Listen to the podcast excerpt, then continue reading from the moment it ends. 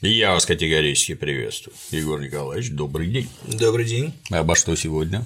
Ну, вот у нас была программа про телевидение и революцию. Мы разговаривали о том, как современное ТВ отражает э, события 1917 года. Вот в продолжении этой программы хотелось бы э, поговорить о том, как современное кино отражает Советский Союз э, более позднего периода, в частности, Советский Союз 1970-х в фильме «Движение вверх» небезызвестно. Неожиданно так-так. Вот. А, а также Соединенные Штаты Америки, поскольку они в этом фильме тоже показаны.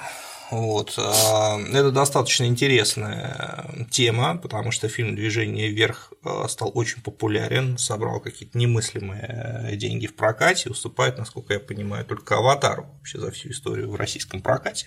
Вот. И, в принципе, это было предсказуемо, потому что на спортивные победы у нас есть большой спрос. Вот. На победы вообще, хотя бы на спортивные. Да, да но спорт у нас очень популярен, вот. А, а спорт, в котором когда-то победили американцев, популярен вдвойне, ну или канадцев.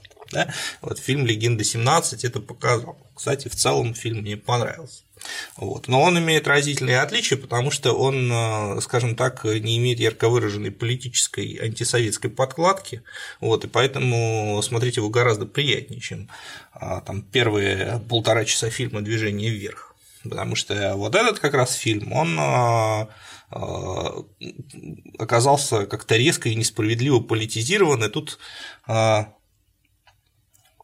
попытались, на мой взгляд, скрестить нескрещиваемое. То есть, с одной стороны, показали, э, попытались воспеть советскую победу и показать, что мы надрали одно место америкосом, пиндосом, да, угу. это же круто, а с другой стороны показали, как отвратительно было жить в Советском Союзе и как спортсмены там ничего не могли. Вот. То ну, есть... это типичная наша отечественная шизофрения. Отсюда, да, отсюда родилась, отсюда родилась совершенно непонятная логика. Э, то есть э, баскетболисты в фильме «Движение вверх» э, сражаются непонятно за что. То есть за голую, ну там типа вот просто чтобы победить, непонятно. Вот. Значит, э, и в этой связи э, как бы хочется поговорить, потому что а, Советский Союз в фильме «Движение вверх» это, э, конечно, нереальный Советский Союз 70-х, это взгляд на Советский Союз из современности и отчасти из 90-х годов, потому что вдохновение создатели фильма черпали из книги ветерана баскетбольной сборной Сергея Белова, который так и называется «Движение вверх». И э, книга эта была написана, а точнее, видимо, надиктована спортивному журналисту как раз в 90-е годы, и она несет на себе ярко выраженную печать этих лет. То есть антисоветский тренд там прослеживается э, ну, буквально с первых страниц. То есть начинаешь читать, как интересные, исповедальные откровения человека, но с другой стороны сразу же становится понятно, что здесь 90-е годы всплывает. Вот там, а, это вообще характерно для мемуаров вот людей этого поколения послевоенного, которые как раз рассказывают о том, какую какой, какой отпечаток война наложила на их семью, на историю их семьи, и предки Сергея Белова жили в Ленинграде, а, поэтому блокада вот здесь, ну и там сразу же начинаются вот такие странные инвективы, значит, кто допустил, почему была блокада, кто должен понести за это ответственность, вот это сразу как бы коробит и режет. Вот явно в этом. Я даже допускаю, что, может быть, и сам а, баскетболист а, был не настолько радикален, как это видно, но а, сказать, те люди, которые эту книгу оформляли, они добавили туда тренды угу. антисоветского, очень популярного в 90-е. А это, кстати, большая проблема, потому что а, в 90-е годы ну, вот, например, есть такой исследователь Олег Хлевнюк, он стоит на либеральных позициях, но тем не менее э, у него есть очень интересные э, такие открытия и замечания. Вот он, например, изучая оригинал воспоминаний Анастаса Микояна, обнаружил, что э, знаменитая сцена, когда значит, члены Политбюро приезжают к Сталину на дачу есть такая байка, что Сталин значит, все бросил. И боялся, там, сидел, да? Да, да, вот, вот. Значит, впервые эта байка, да, значит, Сталин. Я помню. Да. Узнав о том, что пал Минск, все бросил, уехал из наркомана оборотно к себе на дачу и, значит, там две недели сидел э, под кроватью. На самом деле уже на следующий день к нему приехали члены политбюро, он просто не выходил на связь с ними, Вот. Возможно, он выходил на связь с э, наркоматом обороны, например, напрямую, минуя э, наркома и минуя других членов Политбюро. Вот они к нему приехали, значит, и впервые эта байка была о том, что Сталин значит, там вжался в кресло и страшно испугался, подумав, что они приехали его арестовывать. А, она была изложена в воспоминаниях Никиты Сергеевича Хрущева. Никита Сергеевич э, при этой встрече не присутствовал. Вот, он в это время находился а, на Украине. Вот, и в своих воспоминаниях он пишет, что ему об этом рассказал Лаврентий Павлович Берия. Вот, в это а время что... Никита Сергеевич сдавал немцам Киев, да? Так вот, можно ну, сказать. Нет, нет, да, сдачи Киева еще было довольно да, очень много времени прошло. Вот. Но, значит, э, Лаврентий Павлович Берия, мы все знаем, какие у него отношения были с Никитой Сергеевичем после да. кончины товарища Сталина, вот, и какую роль в падении Берии сыграл а, сам Хрущев, вот, поэтому доверять э, тому, что Хрущев здесь написал, решительно невозможно. А это вообще единственное до появления мемуаров Микояна, до их публикации, это вообще единственное свидетельство о том, что Сталин что-то там испугался. Угу. И потом появились мемуары Микояна, вот как независимый источник, якобы подтверждающий, а Микоян как раз был в числе приехавших. И вот якобы Микоян, очевидец, подтверждает то, что Берия якобы рассказывал Хрущеву. А на самом деле выяснилось, что вот при сличении оригинала угу. рукописи да, с опубликованным текстом, выяснилось, что эти слова о страхе Сталина, они были просто вписаны публикаторами. Вот. И, видимо, так сказать, на волне вот этого антисоветского тренда, а может быть и по заказу. Мы этого точно не знаем, но так сказать, могли, могли просто их Ну, есть же другой отличный пример, как 22 июня товарищ Сталин сидел под столом и плакал как известно. Да, а да. потом внезапно, в кавычках, нашелся журнал регистрации посетителей, где гражданин Поскребышев да. всех старательно записывал, как это вообще у вас сочетается и что. А там это действительно ну, не видно, куда он звонил и с кем разговаривал, это же все фиксируется. Нет, там все видно, все потом еще была появилась еще одна байка, что Сталин, значит, болел просто, тяжело болел в этот момент у него был грипп с температурой 40, но это все, конечно, байка, источники это опровергают. Вот, действительно напряженно работал, а, и вот только вот один э, день, сутки, начиная с, э, когда вот действительно узнал о сдаче Минска, он ну, уехал к себе на дачу и о чем-то напряженно там думал. Вот. Но это, конечно, отнюдь не значит, что он был там деморализован или э, что он собирался бросить страну и так далее. Это полная чушь. Вот. Ну, как, собственно, и то, что члены, он мог подумать, что члены Политбюро приехали его арестовывать, потому что хотя, хотя бы потому, что, как известно, на даче Сталина находилась вооруженная охрана, которая могла бы сама арестовать кого, кого угодно. Причем специально подготовленная для этого, с, этими, с этими целями. Вот, поэтому, если бы охрана узнала, что тут кто-то приехал арестовывать товарища Сталина, вот, я думаю, этим людям бы жестко не поздоровилось. Вот. А, то есть, ну так просто арестовать Сталина это это непростая штука, поэтому здесь мы встречаемся с какими-то выдумками уже антисоветскими, вот тон, которым, конечно, задал Хрущев.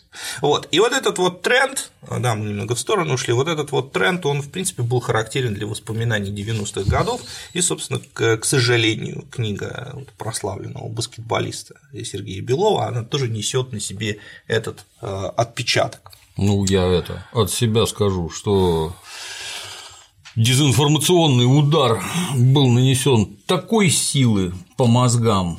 Ну, мы в этом самом СССР выращенные.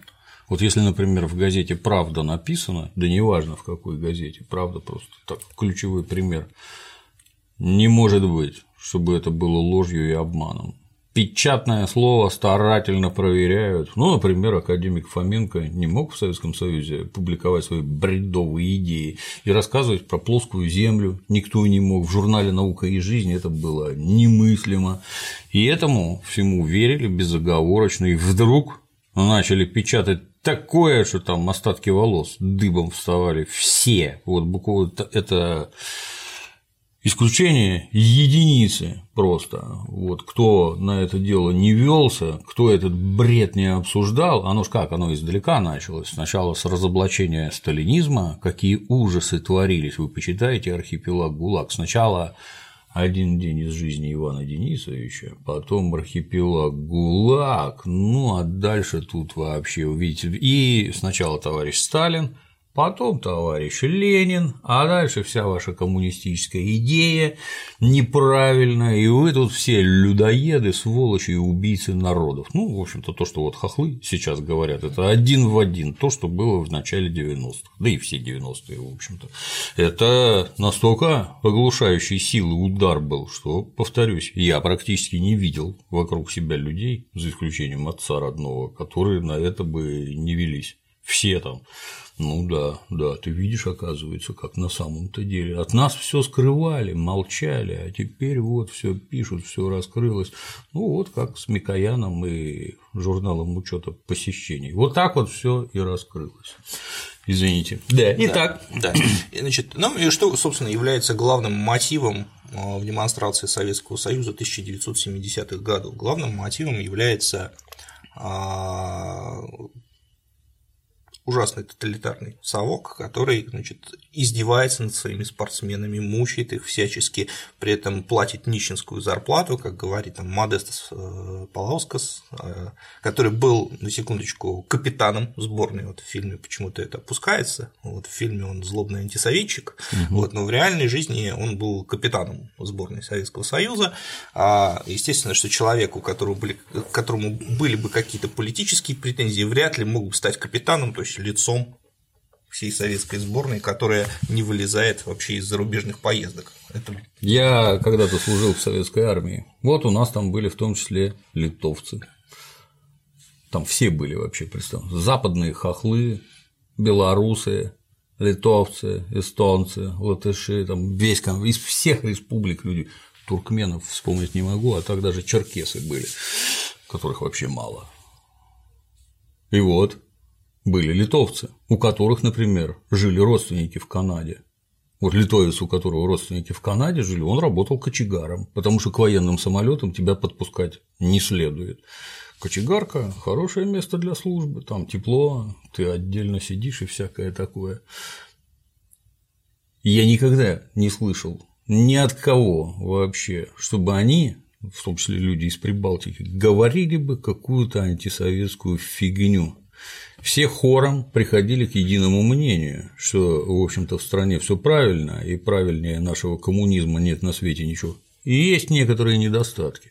Но в целом за бугром ад, а у нас тут хорошо. Возможно, там штанов больше и машин, но это неправильное. сейчас мы к этому подойдем. Это неправильное государство, это всеобщее убеждение. Оно, я не знаю, блин, это ну, в подсознании просто. Вот у нас все правильно, а у вас нет. И нет у вас там ничего хорошего. Вы все империалистические хищники, одни крупнее, другие меньше, одни бомбят Вьетнам, например, ну а другие им в да, этом Да, вот сейчас мы до этого дойдем. Значит, а, вот главный как раз главный смысл жизни и проблема э, советских спортсменов, как это показано в фильме «Движение вверх», это отсутствие личного комфорта, как раз отсутствие джинс, джинсов, отсутствие э, магнитофонов, отсутствие машин, э, отсутствие ну, квартир было. и так далее. Ну, в это время у них было еще не настолько, не настолько много, хотя, наверное, они. Извини, я тебя все время да. перебиваю. Ага. Ну вот я помню, когда в детстве папа водил меня в магазин, мы вместе ходили. У нас, кто не знает, были пятилетки. Так вот, была, если я правильно могу ошибаться, девятая пятилетка была пятилетка количества, а десятая пятилетка была пятилетка качества. То есть сначала надо было нарастить выпуск штанов, рубашек, там, а потом уже хорошо их шить. Сначала их много, достаточно должно стать. Ну, все это сопровождалось рассказами. Посмотри, сколько в магазине штанов и рубах это были просто штаны и рубахи, не мега-модельные там брюки какие-то. И радость отца была в том, что они просто есть, потому что до того Многие не помнят, опять-таки, я, например, все шмотки донашивал за старшим братом, что-то там резали, перешивали, отцу выдавали военному разнообразное сукно на форму, из него шили, и как-то никто не жужжал. И я тебе к чему говорю? Что когда была пятилетка количество, а потом качество, это вот как раз 70-е годы, там вообще вопрос не стоял, где ты живешь, во что ты одеваешься и всякое такое, ну, в том, так сказать, объеме, как вот сейчас. Или, например, в 80-е годы, когда жили все богаче, богаче, лучше и лучше, и начинались уже запросы, так сказать, вот совсем серьезные. Нет. Как ты это себе представляешь, что все радуются, что у них есть штаны, а тебе Волги не хватает, оно какое-то странное. Но это было связано с тем, что, конечно, спортсмены были несколько оторваны от остальной жизни Советского Союза. Почему? Потому что часть своей жизни они проводили на базах, готовясь к э, соревнованиям, а часть своей жизни они проводили за рубежом, мы наблюдали там немного другую жизнь а, другого мира, который а, прожил другую историю. Поэтому именно вот, это, вот этот вечный момент там, приобрести модные штаны, там что-то еще. Это, конечно, было. Вот. И, а, скажем, 1969 год, это выход мультфильма «Бременские музыканты», где уже начинает обыгрываться где э, вот эта вот история, где такой модный трубадур появляется, да, в таких штанах, потом Отлично, в продолжении, да, 73 года появляются вот эти заграничные певцы, где это вроде как пародия, с одной стороны, но… Песни я, крутые. Вот, я вообще, э, вот когда уже свежим взглядом эти мультфильмы пересматриваю, они вот как раз из этой эпохи, вот, а, я вообще не понимаю, как это пропустили, но тем не менее пропустили. Это же так вот довольно в тренде и довольно смешно. Но оно выглядело было. не так совершенно. То есть это мутанты, просто мутанты вот эти. Они ударили по струнам и перекрикивая друг друга запели. Перекрикивая это важно. Это безобразное поведение, дурацкие очки, ботинки задом наперед на собаке. Смешно было. То, что... Так смешно, это и сейчас смешно, да. Что песня, ну, совершенно очевидно, колыбельная, переделанная в какую-то идиотию. Вот такая у вас музыка, и вот такая в ней содержательная часть. Смешно было. Вот, да, да, сатира очень хорошая. А, но сатира на реальные да. вещи, да. Вот, а, значит, но дело в том, что а, все равно э, это были советские люди, которые многие из них были там, вчерашними крестьянами, которые приехали из деревень, деревенские парни, для которых, понятно, этот прогресс был классный, собственно, сам Белов, там он расскажет, что он вырос в сибирской деревне, там, после угу. эвакуации их отправили, они там и остались. Вот. И для реального советского человека 70-х годов э, вот эти вот недостатки, вы совершенно верно, на мой взгляд, заметили, э, эти недостатки, они, во-первых, воспринимались как преодолимые, ну, недостаток там, каких-то вещей широкого потребления как преодолимые, а во-вторых, они в значительной степени компенсировались теми механи... социальными механизмами, которые были созданы за предшествующее время. А, абсолютно бесплатным образованием, наделением бесплатным жильем, а, отсутствием а, широкой организованной преступности, то есть достаточно спокойной жизнью в Советском Союзе, там, отсутствием терроризма, отсутствием расизма, то есть решением национального вопроса. Понятно, что там какие-то могли быть эпизодические э, национальные столкновения, но на государственном уровне они э, Жестоко от, отсутствовались и отсутствовали, да, а вот конкретные вещи жесточайшим образом пресекались. Могу привести вот. пример. Я да. жил когда-то в Средней Азии, там регулярно ходили легенды, ну вот в Аше, есть такой город Ош в Киргизии, населенный узбеками по большей части. И там бывали этнические столкновения на этнической почве. Как рассказывали сами киргизы и узбеки, Узбек, он любит везде разбить огород, посадить дерево, чтобы урюк рос и всякое такое. А киргиз любит скакать на лошади. И, соответственно, эти вот земельные споры, что вы тут какие-то огороды, а мы на лошадях прискакали, все потоптали, и тут все взялись сначала за китмини, это мотыги тамошние, ну, потом, понятно, ножи, охотничье оружие, завершалось это все всегда одинаково. А потом прибыли в войска, и все огребли так, что этническая распря была забыта на ближайшие 20 лет. Ну, то есть власть железной рукой пресекала любые попытки подобных вещей. Ну, я не знаю, в Новгородской области, где я там рос там не сильно, но я тебе вдогонку еще пример. Про пятилетки приведу, мой любимый. Меня первый раз привезли в деревню в 69 году. Я уже достаточно большой был, мне 8 лет было. Так вот, вся деревня была в воронках от бомб. Вся просто. И через них везде мостки лежали. Их некому было даже зарыть, потому что всех мужиков убили, остались только бабы. А ты мне тут про джинсы будешь рассказывать. Джинсов тебе мало, да? Там все в фуфайках ходили и в керзовых сапогах, как-то без джинсов обходились. Так-так. Вот. И что мы видим в фильме? Мы в фильме видим, что, в общем-то, советская действительность, она, а, во-первых, порождает какие-то непреодолимые преграды перед человеком, во-вторых, она абсолютно уступает во всем американцу. То есть тут у главного тренера больной ребенок, но вылечить его в Советском Союзе или хотя бы в странах соцлагеря нельзя никак. Нужно делать операцию за границей, для этого нужны деньги, а денег в Советском Союзе заработать нельзя вообще, можно только если выиграл Олимпиаду, и то под вопросом, потому что могут там не дать из страны не выпустить и так далее. Вот, вот про такое я не знаю, но мне показался нереальным сам факт, что ты Но... за свои деньги кого-то везешь лечить за кордон. Я про такое не слышал никогда. Действительно, это трагическая история. Тренера Кондрашина действительно был болен сын, он никогда не вывозил и не собирался лечить его за границей, а. не собирался его вывозить. А, какая вот. прелесть. Это, был, это был домысел э, сценаристов, вот, и э, вдова Кондрашина резко выступила против этого, и именно поэтому единственный персонаж, фамилия которого изменена, изменена в картине, это как раз вот тренер. тренер Кондрашина да. заменили на Гаранжина, а все остальные баскетболисты выступают под своим именем, что уже, так сказать, выглядит достаточно странно.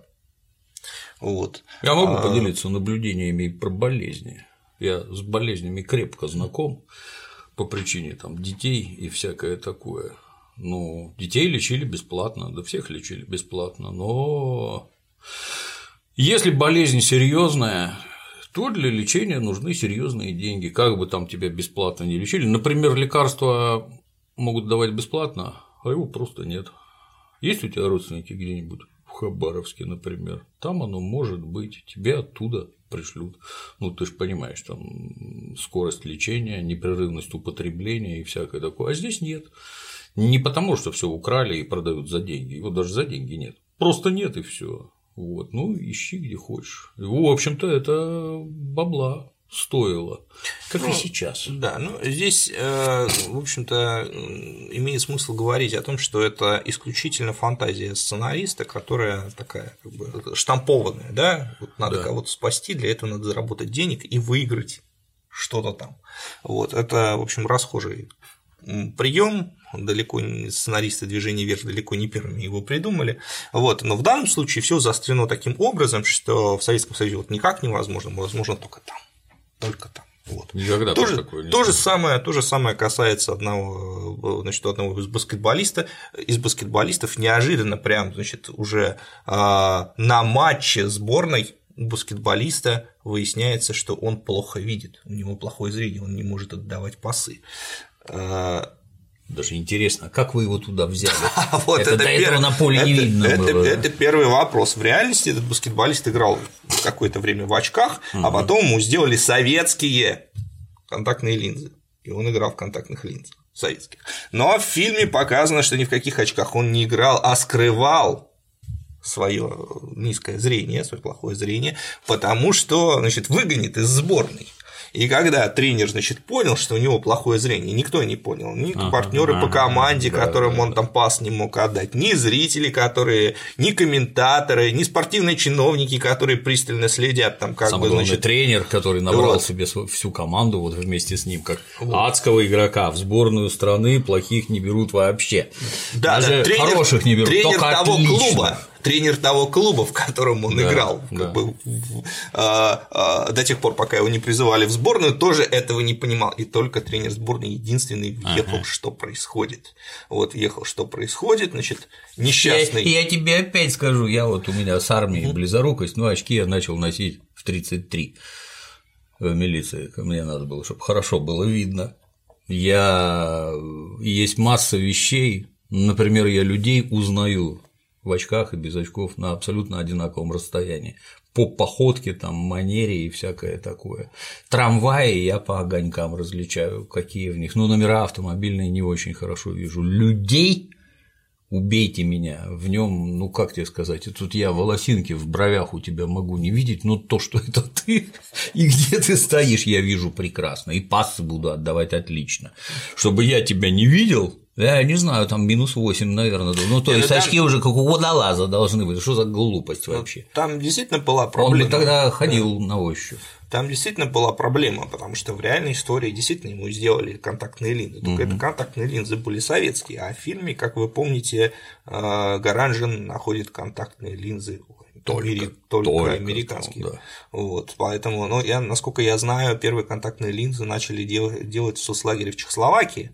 Вот. Но даже если их заказали в Чехословакии, могли бы заказать в Чехословакии, вот, то все равно, так сказать, точнее, даже если бы возникла такая потребность, то наверняка заказали бы в Чехословакии. Ага. Вот. Но тут исключительно тайком. То есть э, э, тренер даже не может, но если это ценный баскетболист, это можно обсуждать публично там, со спортивными начальниками, сказать, что нужно вот победа будет обеспечена, если будут контактные линзы. Больше вот, скажу, сразу это же задача наш... государственной важности всех Конечно. победить. Все должны быть обеспечены всем, уж какие-то дурацкие линзы, ну. Вот, поэтому так так и произошло в реальности. То есть сделали ему контактные линзы, и ага. он играл прекрасно, выигрывал. Вот, поэтому. Но в фильме показано, что только благодаря американским, только благодаря западным. Вот. Это очень-очень страшно. А, очень странно. Значит, э, и вот это вот такое как бы представление о том, что мы тут такие лапотные, у нас тут там ничего не работает, все как бы исключительно случайно происходит, вот. А, а вот у американцев там система, вот это вот ну, как бы очень разочаровывает, меня разочаровало очень сильно в этой картине, потому что а, на самом деле это, конечно, не так. То есть э, явно вот включен вот этот искусственно вот этот э, тренд на принижение советских возможностей и на некое даже а, Напрашивается Можно вопрос. назвать это словом низкопоклонство. Не, оно и есть. Оно Напрашивается и... вопрос сразу. Вот баскетболист Белов в сибирской деревне каким макаром вообще попал в сборную страны? Может, у тебя там спортивный кружок был какой-то бесплатный, что характерно, в который тебя взяли, ты сам пошел, научили играть. Может, ты там в свой областной центр как-то продвинулся за счет того, что ты хорошо играешь. То есть тебя как талант нашли, обеспечили, раскрыли, и дальше ты пошел, пошел, пошел и дошел до сборной Советского Союза. Это никак не отрицает твоих способностей, во-первых, природных как спортсмена, а во-вторых, усилий, которые ты вкладываешь в собственное развитие и тренировки. Но ну, есть способности, есть, так сказать, стремление к цели, движение вверх. Кто это все обеспечивал-то? Каким образом в стране появились спортивные кружки бесплатные и каким образом из этих кружков набирали вот таких людей в сборную страны. Ну это, блин, это ж не професси... советский спорт, а он под физкультуру был заточен, из которой наверх поднимались, поднимались только лучшие из лучших. Да. Это как, как это нынче называется? Раньше сито было, а теперь это какая-то воронка, в которую там всех затягивает и если тысяча человек занимается, из них один получится, то из ста тысяч получится сто замечательных спортсменов. И именно поэтому их в Советском Союзе было так много, потому что оно было для всех абсолютно. Ну, вот поехали дальше, да, с, там, с э, дефицитом и проблемой советской, проблемами советской медицины мы все поняли. Значит, э, существует еще и национальная проблема, которую как раз олицетворяет Модестас Паулаускас. Вот. А, как я уже сказал, не говорится о том, что он капитан сборной, но показывается, что он один из лучших баскетболистов. Но Модестас Паулаускас ненавидит всю команду. Вот. Его раздражают русские, как он говорит.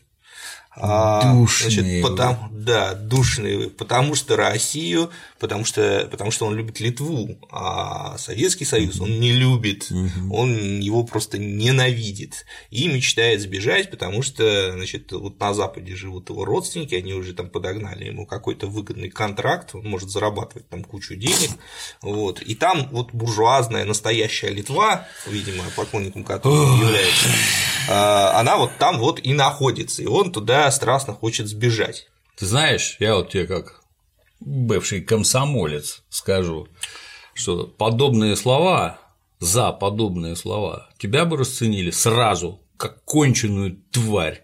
Ты не таящийся предатель, ты предатель самый натуральный.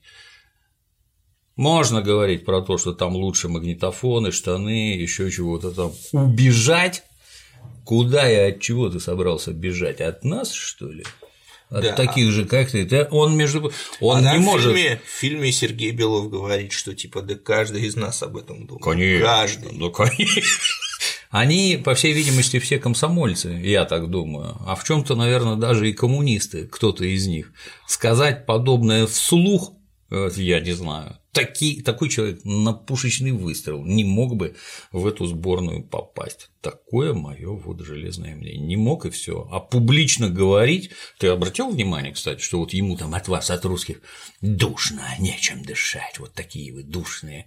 А почему-то грузину двух. Да, ничего не говорит, там же интернациональная это сборная. И белорусу не душно, и все там с обалдевшими мордами это слушают, ну я не знаю. Тебе для начала харю начистили, первое, что бы сделали нормальные советские комсомольцы, а потом тебя бы руководство оттуда выперло. А зачем тебя отправлять за кордон, если ты убежишь? В чем смысл? Это ж позор какой. Извините. Да, вот. Но, в общем, э, реально ты Модестас Паулаускас ни на Нацист. какой запад, В кино он запад, нацист да, натуральный. ни на какой запад бежать не собирался, вот, и даже до сих пор тренируют детей в, в школе в Калининградской области. Русских детей. Русских детей, Да. конечно. Вот. Не, не- непонятно, так сказать, а зачем вот было акцентировать этот конфликт. Тем более, ну, вот он выдуман. Зачем реальным людям прописывать? Это же реальные Ну, люди, это же не выдумано. Зачем Как прописывать? некоторым образом специалист, это порождает конфликт внутри коллектива, вокруг которого все закручивается. Это не так. Но это что, как, как да. сценарист уже разрешит и Дело в, том, режиссер. что, дело в том, что э, ну, существует множество инструментов для завязывания конфликта. Например, э, мог быть конфликт завязан на том, что вот пришел новый тренер, а был старый. Пришел новый тренер, а был старый, он привел каких-то новых игроков. А старые игроки его не признают. Э, Можно ли на этом завязать конфликт? Конечно. прекрасный инструмент, ну тоже, так сказать, не, не, не, не новая идея, вот, но мог бы быть завязан конфликт. Но если но создатель- поскольку надо показать, как отвратительно было в Советском Да. Союзе, то э, выбирается именно этот конфликт, причем берутся реальные люди, и им Да. прописываются несуществовавшие в реальности сюжетные линии. Если создатель антисоветчик, то он про свой антисоветизм и рассказывает. При этом- А в результате забежим вперед, он выкрутиться из этого не может. То есть вот нагородил ахинеи какой-то, а, а, а вылезти потом никак. Это не, неразрешимый вообще вопрос. Зачем он вернулся? Ты Да, вот объяснить? главная загадка фильма. Вот убежал. Зачем и почему Модестес Паулаускас, который убежал, вдруг возвращается, причем у него происходит переворот, он говорит, они всегда были моими.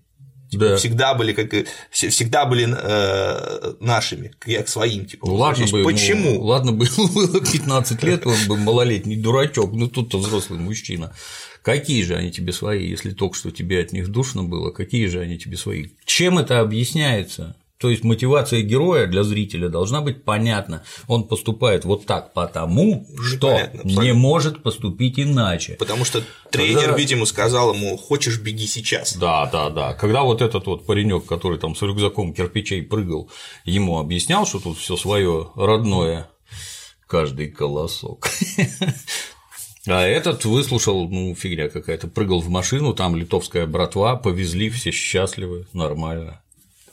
Возвращайся, это мое. Что это за чушь вообще?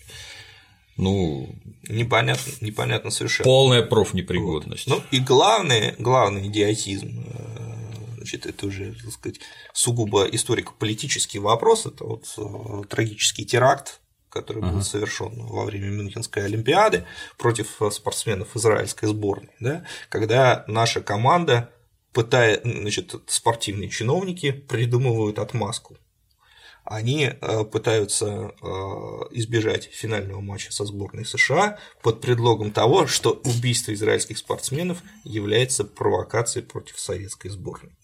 Это просто шиза, как бы там, не знаю, 100-тысячного левела, потому что придумать такое, это не знаю, не, не, надо, не, на, не знаю, кем быть. Даже Америк... Кстати, даже американская, вот Белов об этом пишет, вот, он пишет, что американская, в американской сборной ходили разговоры среди тоже функционеров не продолжать Олимпиаду, но, конечно, не потому, что это была провокация против американской да. сборной, а именно из соображений безопасности. То есть, если бы, если бы чиновники, если бы чиновники и придумывали что-то такое, то они придумывали бы что-нибудь менее позорное, сказали бы, что мы не можем дальше играть, потому что мы опасаемся за безопасность наших спортсменов. Вот у нас там два грузина пошли к израильтянам, вот чуть не погибли. Вот, поэтому ни в коем случае мы здесь оставаться не можем. Вот. Была бы хотя бы такая формулировка. Но ну, формулировка, что это провокация против Советского Союза, она показывает, ну, это, во-первых, кощунственно по отношению к погибшим, вот, а во-вторых, она показывает как бы всю тупость советской дипломатии, которая даже отмазки придумать не может э, более или менее убедительной. Вот, поэтому а, вот эти вот вещи, которые я перечислил, это исключительно заданность, это вот представление современного человека о том, как все было в Советском Союзе, а на самом деле там все было не так, не так. Вот. Но а, Значит, да, и, кстати, вот еще один важный момент, что Советский Союз там показан очень картонно. То есть э, никаких реалий эпохи, вот там показан дефицит, Угу. Вот, но это как бы такая какая-то общая история. Вот. А так никаких реалий эпохи мы там не видим, потому что 70-е годы это, а, ну не знаю, там, например, а, вышли фильмы Гайдая, уже а, вышла Кавказская пленница. Вот. И по идее все вот эти люди, они же наверняка ее смотрели, это должно быть у них в речи. То есть там, э, а хорошо жить еще лучше, это должно быть у них в речи, но этого нет. Начало 70-х годов это Высоцкий, там недавно вышла «Вертикаль». Э, они должны эти песни петь, напевать. Уж, э, может, они не ходили там э, на Гамлет с Высоцким, а, на спектакль любимого, потому что они на тренировках были, но уж вертикаль-то они смотрели, наверное, по телевизору, они должны эти песни знать наизусть или слушать их, и тренер должен это делать. Вот. Там, тех же бременских музыкантов они могут цитировать, потому что это был сверхмодный мультфильм, там вот как папа мой рассказывает, вообще. То есть, были пластинки. Культурный шок. То есть, если они продавались, например, для я любитель любительского кино, любительское кино было без звука. Мультики продавались, ну, пленка, она без звука была, и все были без звука. Но можно было купить пластинку. Пластинка была с закадровой речью еще, так сказать, и да. я слушал непрерывно. То есть, вот переворачивая туда-сюда, туда-сюда, отличные. Все это, естественно, это все в речи. То есть культурные, так сказать, наслоения, откуда это, откуда то, это ж это, собственно, речи составляет. Например, да. из Высоцкого на любой случай жизни есть цитата. Абсолютно. Ну, это точно, абсолютно. Да. То есть ничего этого мы не видим. То есть э, абсолютно обезличенная эпоха, абсолютно мертвая. То есть и э, смысл этой эпохи это вот как бы побольше шмоток, квартира и машина. Всё. Но при этом, там, если я правильно помню, у меня уже немножко в голове перепуталось, там какая-то из дам там ходят в таких шмотках. То есть вы не понимаете, сколько тогда стоили дубленки. Дубленка стоила, как сейчас помню, при моей зарплате в 200 рублей. 700! Ни много, ни мало. Хорошая западная там какая-нибудь или югославская хотя бы там это безумные деньги были если у тебя есть бабло вот на это там тоже кстати интересный момент не касательно всем рекомендую задуматься что когда люди везут икру черную чемоданами. И это вообще был серьезнейший дефицит. В общем-то, вот так пойти в магазин и купить вот эту вот здоровую синюю банку, это в Астрахани можно было купить, а так нет, ее нигде нет. И вот ты купил, я не знаю сколько, четыре банки этой икры, или поскольку они там везли, что их там таможня шмонала. Сколько ты ее купил-то, интересно? Кто это тебе ее продал. Может, ты участник некой преступной схемы коррупционной, когда деятели, так сказать, сотрудники магазинов что-то там подворовывают, покупают на свои, а тебе дают на сбыт, чтобы ты увез за кордон, там продал и назад что-то привез, и еще чего-то там. Здесь вот эти вот рассказы, знаешь, это все время там было так плохо, приходилось вертеться. Так ты сейчас иди вертись, сейчас тоже не очень хорошо. Нормально наркотики продавать на углу. Не мы такие, жизнь такая, всем сообщать, потому что мне не хватает на Мерседес или БМВ, я вынужден продавать наркотики. Что за чушь? Это жесточайшим образом порицалось вот подобные вещи. Жесточайшим образом. Барыга – это, ну, в русском языке это ругательное слово. Многие не в курсе, это происходит от слова барыш. Барышник, он же барыжник, он же барыга – это оскорбление фактически. А вы тут, вот, будучи комсомольцами, я замечу, там, волочете туда-сюда какими-то чемоданами. Где вы это берете? С кем вы в доле? Это сразу интересно. Этот момент да, опущен. опущен, да, да. Вот. Но а теперь перейдем вот э, что в Советском Союзе и как Советский Союз показан, это мы поняли. А вот что там можно было бы в США показать в это время? Потому что у нас такое ощущение, что у нас берется там СССР 70-х, сравнивается с современными США. США тоже обезличены. Причем с Беверли-Хиллз желательно. Да, да, естественно, с Беверли-Хиллз. США тоже обезличены. В принципе, там никаких тоже таких э, фрагментов эпохи э, нам не показывают. А вот что можно было бы показать? Вот. И что, э, э, ведь советские люди, когда они приезжали в Америку, они, безусловно, сравнивали, как бы, ну, вообще не только в Америку, на Запад, да, они сравнивали, и что они могли бы подмечать и замечать, что они могли бы в это время увидеть. И дело в том, что там конец 60-х, там 70-е годы, начало 70-х, в Америке это отнюдь не какая-то благостная эпоха совершенно. Вот. И что могли бы э, подметить советские люди, и что они знали? Во-первых, в это время США ведет войну во Вьетнаме. Это очень важный для советской пропаганды момент, потому что про это, безусловно, рассказывали. И как раз э, в это время э, разворачиваются действия фильма, например, в США стали достоянием общественности события в деревне Сонгми, известная life. Да, известная трагедия, когда американская армия уничтожила деревню, все население деревни Сангми, которая подозревалась а, в сотрудничестве с а, войсками Северного Вьетнама. Вот. А, ну, то есть это было очень громкое дело, которое освещалось э, в прессе всего мира и нанесло, конечно, огромный урон авторитету Соединенных Штатов, вот, разоблачило политику, вот, и, в принципе, стало а, ну, таким нарицательным событием. Вот.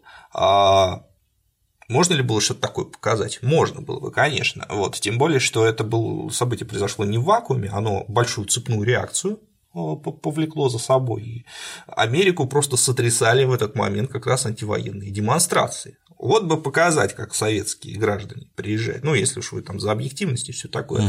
Uh-huh. Значит, э, советские граждане приезжают в Америку, а там идет антивоенная демонстрация. Были ли там антивоенные демонстрации? Да, безусловно. Вот просто расскажу про один случай, который был просто известен в Советском Союзе.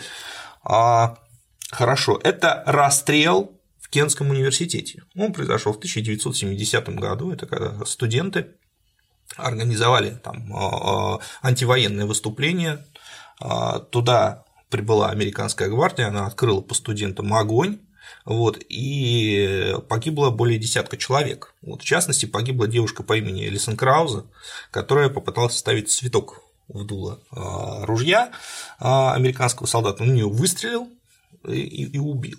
Вот. На эту тему Евгений Евтушенко написал очень известное стихотворение. А Евгений Евтушенко, напомню, в это время собирал стадионы вот, и... Поэт, читая стихи, да, не рок-концерт, да. нет.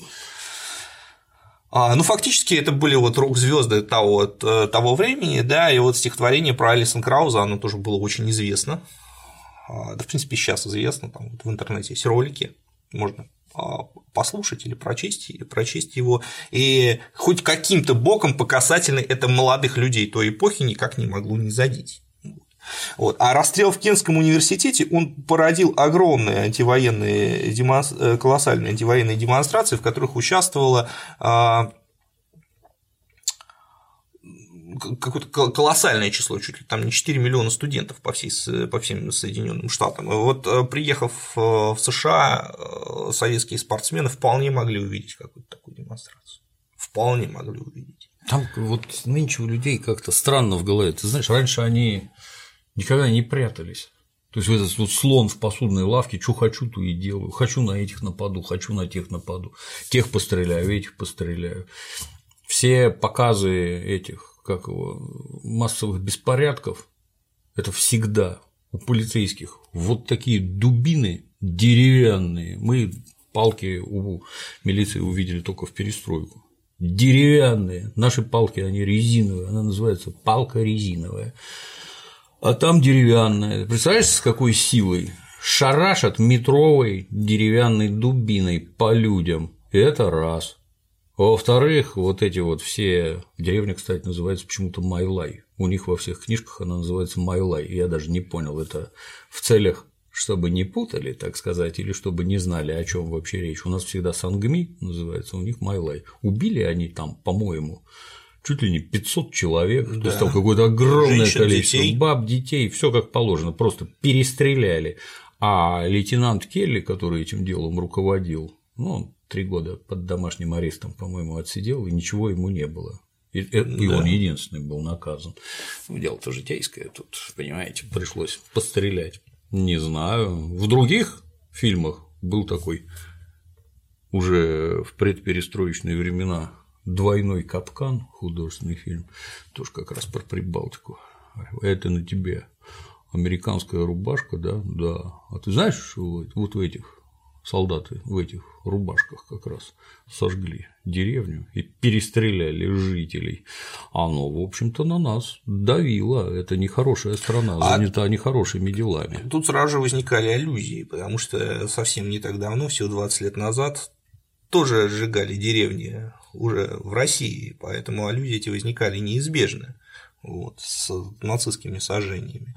Поэтому это, конечно, была очень серьезная история. Вот, и Товарищи баскетболисты не могли про это не знать. Просто да, не могли. Конечно, не могли. То есть это все проходит. Но а, в фильме вот этот контекст вычищен. Вот. Ну, особо значит, смешным а, является встреча с некими афроамериканскими парнями. Гопниками, да. Местными. Гопниками, которые обыгрывают значит, советскую баскетбольную сборную угу. в дворовый баскетбол. Вот. Но я так понимаю, что а, если бы реальная советская сборная зашла бы в Гарлем в этот момент, то с ней могло бы ну, не только баскетбольный матч не бы мог произойти, вот, могло бы произойти много чего нехорошего. Вот, я сомневаюсь, что их бы кто-нибудь туда отпустил. Вот, но вот есть в интернете а, подборки, как выглядел Гарлем в 70-х, вот рекомендую посмотреть, очень показательно. Вот. Но в фильме этого не показано. Там ну, такая а... лакированная. Замечательные инструкции для туристов, американские инструкции, не наши. Что если ты ходишь по улице, вообще не важно где, вот в кармане у тебя двадцаточка баксов должна лежать постоянно. Потому что если к тебе подбежит какой-то озверевший негр с ножом или с пистолетом, то он должен у тебя что-то, деньги с собой носить нельзя. Двадцатка в кармане должна лежать, потому что вот он тебя раз, и бабки. Ты говоришь, вот в кармане он заберет 20 долларов, и тогда приготовьтесь, не пырнет тебя ножом и не застрелит, он не расстроится. Это вот такие инструкции для жителей и туристов. Отлично. И это речь не про Гарлем, туда вообще ходить не надо, как ты понимаешь. Это да. у них четко поделено. Я так понимаю, что до мэра Джулиани вообще это было опасно. Ну, никто ничего не помнит, памяти никакой ни у кого нет. В городе Лос-Анджелес еще на моей памяти по телевизору показывали, как с полицейского вертолета в жилой дом бросали бомбу, ну, потому что там негрилы какие-то засели, отстреливаются. Прилетел вертолет, ухнул бомбу туда, и все хорошо. Вот. Но в этой связи меня, так сказать, как-то удивило рассуждения, вот, там эти американские афроамериканцы, баскетболисты дворовые, они, значит, рассуждают, глядя на нашего грузина или, или на среднеазиата, да, да на, узбек, на узбека рассуждают, значит, а что, типа, в российской сборной есть индеец, вот, вот интересно было бы просуждать, как там с, с индейцами в это время дела обстояло, потому что ну, вот Олимпиада это 72 год, а в 73 73 э, год началось противостояние Вундетни, а это очень важный для американской истории момент, который обсуждался тоже во всей мировой прессе. А, значит, это борцы за, разно... А, за равноправие индейцев в 1973 году во главе с активистом Расселом Минсом, очень, кстати, интересным персонажем, они захватили населенный пункт под названием Вундетни. Раненая колено. Раненая, э, да. Значит, этот э, пункт знаменит тем, что в 1890 году там произошла бойня значит, армия США расстреляла индийское, индийское племя, значит, тоже было убито множество детей, женщин, стариков, вот, я в своей книге «Война на уничтожение» касаюсь этого эпизода, потому что он в американской историографии считается такой случайностью, угу. вот. но справедливо рассказать, что эта случайность произошла не на пустом месте. То есть, э, конечно, американская армия была наэлектризована энергичной а, антииндийской пропагандой, которая там лилась со, страниц прессы того времени. И, например, знаменитый автор сказки «Волшебник из страны Ос Баум», Фрэнк Баум, он был одним из самых а, талантливых расистов, российских публицистов того времени. Вот я привожу цитаты из него, как он писал, что типа надо их уничтожить. Почему бы их не уничтожить? Они врожденцы, они являются жалкими негодяями и стоят на пути развития цивилизации. Молодец. Какой. Вот. Значит, и, собственно, когда произошел этот, э, произошел этот разбойник в Индотни, он написал что армия США сделала все правильно, именно так и надо было поступить. Вот. И память об этих событиях, она, я думаю, до сих пор э, живет среди индейцев. Вот. Ну вот для тех, кому интересно, есть отличная книжка на русском языке, называется «Похороните, Похороните мое сердце в дни». Крайне познавательная. Значит, э, вот это было время как раз развития индийского национального самосознания. Рассел Минс э, возглавлял движение активистов за права индейцев, и вот э, они захватили Вундетни, они объявили о том, что значит, восстанавливается независимое индийское государство, требовали пересмотра всех договоров. Вот. И, насколько я понимаю, изначально это задумывалось все таки как такая акция, которая должна была просто привлечь внимание к нарушению прав индейцев, но в итоге она э, вылилась в вооруженное противостояние, самое крупное со времен гражданской войны в США, ну, в Соединенных Штатах Америки, гражданское противостояние, потому что а, значит, сначала начались бои местного значения с полицией, потом пришлось подключать армию, и э, понятно, что в конце концов индейцев задавили, но это был очень даже важный эпизод. Вот, э, в американской истории. А Рассел Минск, Минск, конечно, неутомимый, он и до конца своей жизни сражался за права индейцев, он э, стал, получил дополнительную известность уже всемирную, когда снялся в фильме Майкла Манна «Последний из магикан», он там играет Чингачгука. Вот. Еще ругал Майкла Манна за то, что он недостаточно показывает трагедию индейцев в этом фильме. Фильм, кстати, хороший. Вот, но вот а, теоретически и об этом можно было рассказать. То есть, вот, если уж мы показываем там все недостатки гипертрофированные советского бытия, так давайте покажем, что там с индейцами-то. Вот, вот эти американские чернокожие могли бы там присесть и порассуждать, как плохо живется а, и а, индейцам, которых притесняют, и неграм, которых линчуют, потому что 70-е годы в Америке это еще и возрождение Куклукс-клана, вот. А я напомню, что не так давно убили Мартина Лютера Кинга. Вот. И все это. Черные пантеры. Да, да. Все это а, вот это сок, суть, мякотка американской жизни конца 60-х, 70-х годов. Но мы видим абсолютно ничего такого не видим, мы видим абсолютную идиллию, значит, где советские баскетболисты приходят, проигрывают чернокожим парням, а чернокожим… дурачки ну, сельские да, пришли. А у этих парней все отлично, они там ну, обыграли, все смешно. Но как только мы касаемся советской темы, то там прям мрак-мрак. И меня больше всего удивило, что негр, увидев коробку черной икры с надписью «Кевиар», Кевиар – это признак просто заоблачного благосостояния по тем временам. В 1973 году, если я правильно помню, вышел альбом группы Pink Floyd Dark Side of the Moon, где есть песня Мани, где есть такие слова Car Caviar. И это вот вот вообще, да. А тут они как-то так равнодушно, там какие-то баксы, да, они отлично представляют, сколько это стоит.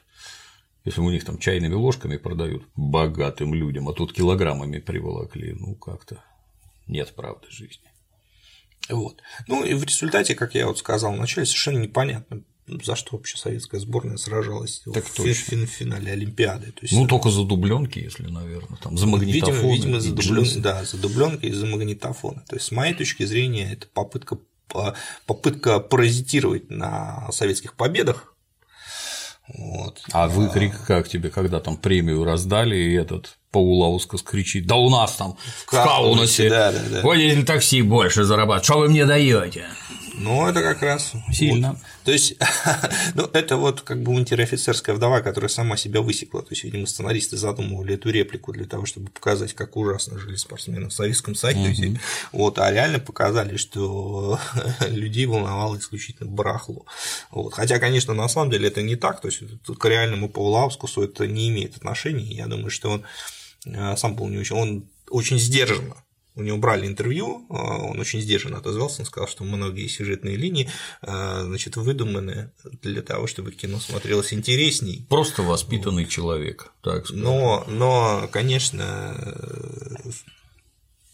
выглядит что стало Выглядит. интереснее? Вопрос, зачем он вернулся? Вот что стало интереснее? Мне было интересно, зачем же он вернется? Что в нем такое проснулось?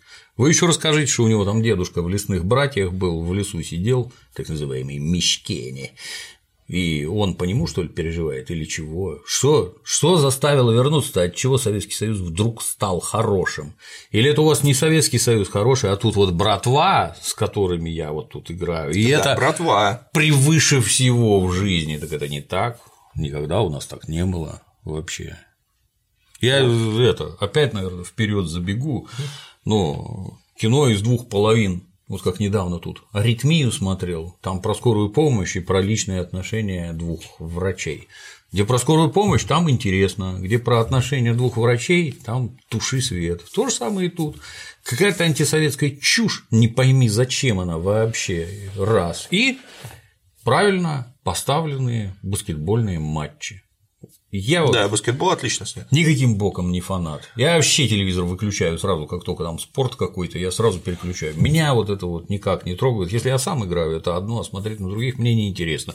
Тут полнейший интерес и полнейшее сопереживание тому, как наши там скачут, прыгают, красиво снято, интересно, спортивный азарт, девки вокруг визжали от восторга, всем понравилось вообще.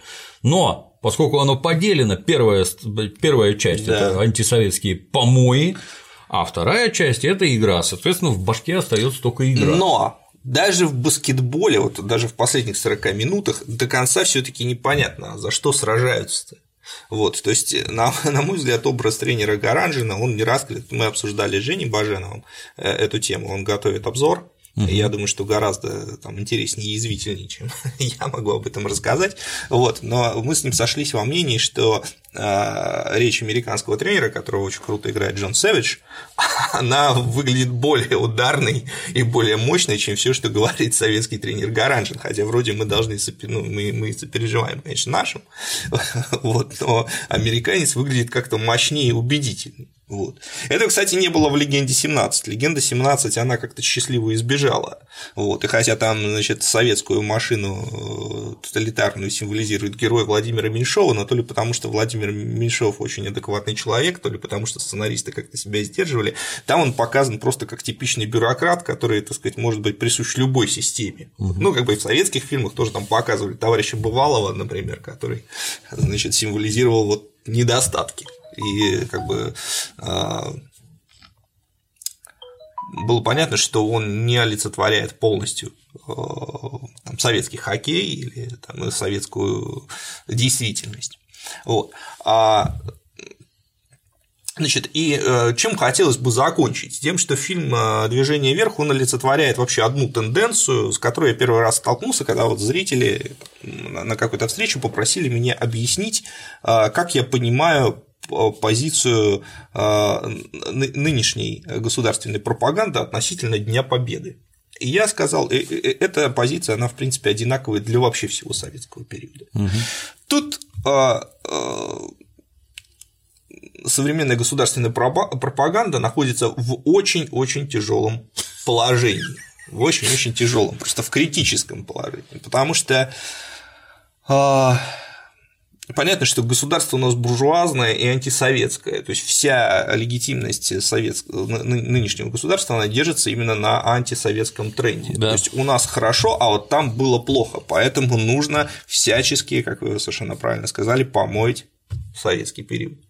Но с другой стороны, с другой стороны, ничего как бы более живого, более понятного для населения страны, чем победы советского периода, нет. То есть, потому что с этим связаны а, э, очень много нитей держит нас в советском прошлом, личных. Наши дедушки воевали, там, про, про, про дедушки, да, они добыли победу, они были советские люди. То есть воспитывать современное поколение на примере войны 1812 года или там на примере изгнания поляков из Москвы, ну, как бы немного нелепо. А вот 41-45 это все живо, это все понятно, как бы это является действительно фундаментом, скрепляющим нацию. Как бы там не смеялись над словом скрепа, но это так. Вот.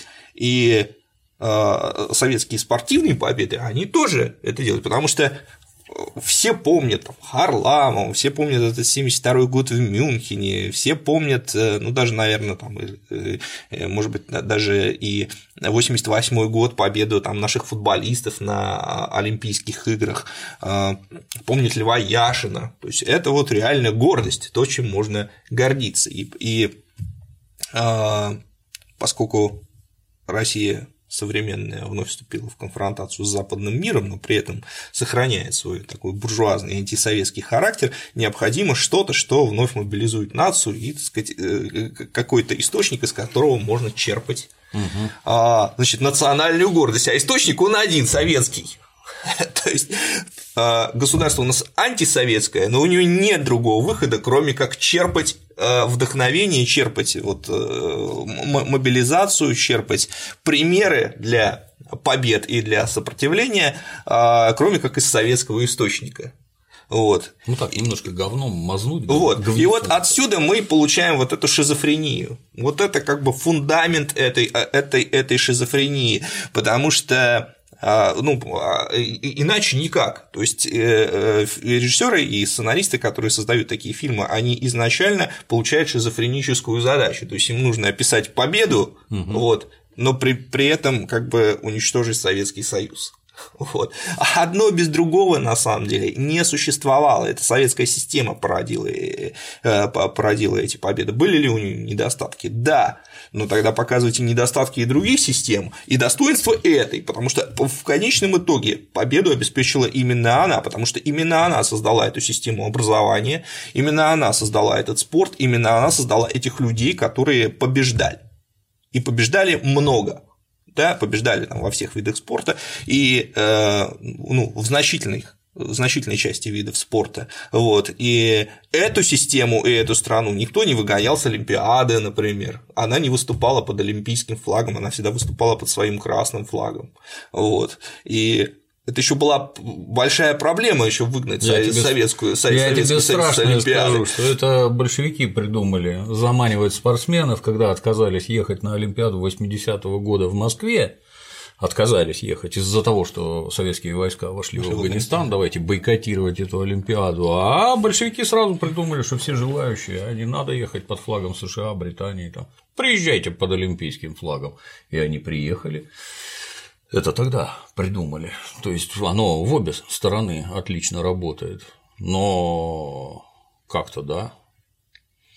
Вот. Не, нельзя отрывать строй и государство от страны. Как это вот так вообще? Это шизофрения натуральная. Вот, и поэтому я думаю, пока вот это вот, э, пока вот это вот, э, вот этот узел не развяжется, а он, я думаю, не развяжется там в ближайшие десятилетия, то мы будем обречены видеть вот эти фильмы, которые, с одной стороны, и э, разруш... как бы рисуют резко негативный образ Советского Союза, а с другой стороны паразитируют на советских достижениях. Это потому что это неизбежно, это вот именно поэтому происходит. Никаких других источников для мобилизации населения, кроме как обращения к советскому опыту, к опыту советских побед, просто нет. Но с другой стороны, показывать положительные стороны советского проекта невозможно, потому что государство строго антисоветское государство строго антисоветское. Ну и в завершении, раз уж мы сегодня поговорили о спорте, хотелось бы сказать про э, судьбу нашего первого русского олимпийского чемпиона Панина Коломенкина, который завоевал золотую медаль в 1900 на Олимпийских играх в 1908 году в Лондоне. Он был фигуристом. Причем выиграл он знаменитого шведского фигуриста Сальхова тогда. А я сейчас занимаюсь изучением а, русской интеллигенции, которая не эмигрировала, а осталась в Советском Союзе, в советской России, да, после, после революции. Вот. И, ну, и, в общем, этот вывод достаточно очевиден, но, к сожалению, в медиа об этом редко говорят. Это о том, что значительная часть интеллигенции в Советском Союзе осталась и стала работать в рамках именно советского проекта. А, у нас в основном рассказывают про пассажиров философского парохода, вот, но на самом деле это не а, представительная выборка. Вот, и если мы обращаемся к ученым, например, то неожиданно выясняется, что значительная часть лидеров российской науки светил, я бы сказал. Да, стала работать в Советском Союзе, причем иногда очень страстно. А вот. вообще, на мой взгляд, рассказы про философские пароходы надо начинать с того, что первый пароход сформировали в Соединенных Штатах и выперли оттуда несогласных тогдашних, так сказать. Это тоже не наше изобретение. Вот. А, и вот одним из э, людей, значительных фигур царской России да, был именно Панин Коломенкин, потому что он остался в Советском Союзе, а стал здесь э, известным спортивным преподавателем, воспитавшим целую школу. Это был человек, который, кстати, уникальный, он проявил себя в двух видах спорта, то есть вот он золото олимпийское завоевал как фигурист, вот, но э, большую часть своей спортивной карьеры он провел как стрелок. Хм. Вот, а, и уже будучи сильно пожилым человеком, а, в годы Великой Отечественной войны он тренировал партизанские отряды, да, именно по стрельбе. Скончался в 1956 году, увидев победы уже советских спортсменов на Олимпиадах, потому что с 1952 года Советский Союз принимает участие угу. в Олимпиадах. Вот. вот это был бы хороший персонаж для фильма, вот. Но э, человек, который и выиграл олимпийскую медаль, и сумел воспитать поколение уже советских спортсменов, ну, я вот сомневаюсь, что вряд ли, э, мне кажется, вряд ли э, про такого человека у нас снимут кино, потому что его биография, она как раз просоветская скорее, чем антисоветская. Вот, вот на этом хотелось бы сегодня закончить. Я, с твоего позволения, дополню. Первое, оно же главное, это плохое кино. Оно как кино плохое. Там плохие а, актеры. Разваливается. Да, плохие актеры играют плохо. Это не потому, что актеры плохие, ну, как профессионалы. Это потому, что режиссер такой. Как говорят в Америке, bad acting is bad directing. То есть тот, кто их направляет, он не знает, что делать. Там, ну, это настолько неприглядно все выглядит, что я даже не знаю плохая актерская игра, плохая режиссура, плохой сюжет, и вытягивает фильм только вот это вот спортивное состязание. Оно снято хорошо, и, по всей видимости, это снимает другой режиссер, который специалист вот по этим вещам. Фильм откровенно слабый, как фильм. Мне это немедленно напоминает судьбу знаменитой группы «Ласковый май». Вот этот примитив – это уровень слушателя в стране, где «Ласковый май» имеет чудовищную популярность. И вот фильм «Движение вверх» – это результат последних 30 лет обработки населения качественным продуктом отечественного кинематографа, когда от них вообще уже ждать нечего. Вот тут вот у нас победа, и это мы все пойдем посмотрим, потому что там наша победа. Не потому, что кино хорошее, это вот гигантские сборы, это вовсе не показатель того, что фильм вот просто отменный. Нет, он плохой, он слабый, и смотреть только со слезой можно. Это раз. А второе, применительно к Советскому Союзу. А Советский Союз, он вне капиталистического мира был и бился сам за себя, за свой образ жизни, за свой суверенитет и вообще за все свое. Он не хотел быть встроенным в капиталистическую систему, он был вне ее. И поэтому, как мне кажется, имел силы к борьбе, способности противостоять и прочее. Ну а теперь, когда культурные центры находятся на территории США, наши, культурные ориентиры на территории США находятся, все находится на территории США. Это вот сияющий град на холме, на который мы вот смотрим, там, поджав лапки, пуская слюну радостно. А так никакого суверенитета не получится. Категорически никакого не получится. Так нас сожрут просто и без остатка. И через это хочется кому-то это, не хочется, а двигаться придется туда, куда двигался Советский Союз. Хотим мы этого, не хотим. Ну, конечно, если у руля будут силы, которые все-таки хотят нас порвать на куски и продать то получится одно, а если в них работает инстинкт самосохранения, то придется обращаться к опыту. Что там делали, как делали, и только это даст силы противостоять. Ну, если вы хотите сохранить родную страну, то вот так будет. Ну, а не хотите вот так. Хочется верить, что все таки хотят. Сохранить. Я бы еще отметил, вот я вспомнил э, важную, важную вещь там в фильме, всегда э, акцентируется внимание на том, что Советский Союз очень давил на спорт, чтобы спортсмены побеждали американцев и так далее. А американское правительство, оно что, не, давит на свой спорт? Не... По барабану, если американская не... сборная. Это такой неважный совершенно вопрос, если американская сборная начнет проигрывать Советскому Союзу во всех видах спорта. Это никакого значения для пропаганды не имеет. Угу. Ну вот, конечно же, давление в американском спорте было не меньшим. Это было точно так же принципиально переиграть советских. А, и удавалось иногда, вот Лейк Плейсиди в хоккей удалось обыграть, вот, что, так сказать, привело к ликованию, а чаще не удавалось. Вот, поэтому это точно так же были вопросы государственной важности и для советского, ой, и для, и для американского руководства. Вот.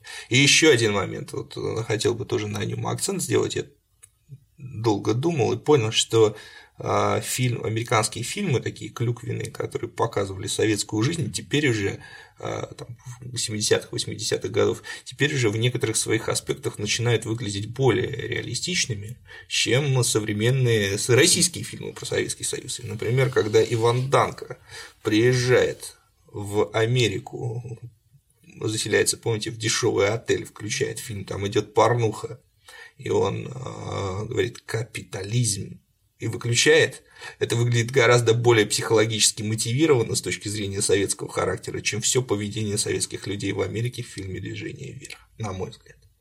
Там есть еще один отличный пример, когда полицейский Ридзик сообщает, что у них тут наркоторговля, а Арнольд ему говорит, надо расстрелять наркоторговцев. Есть решение у этой проблемы. Наркоторговцев надо всех расстрелять. Правительство не даст, говорит Ридзик. Сначала надо расстрелять их, да толковый совет Арнольд. А вообще он там положительный.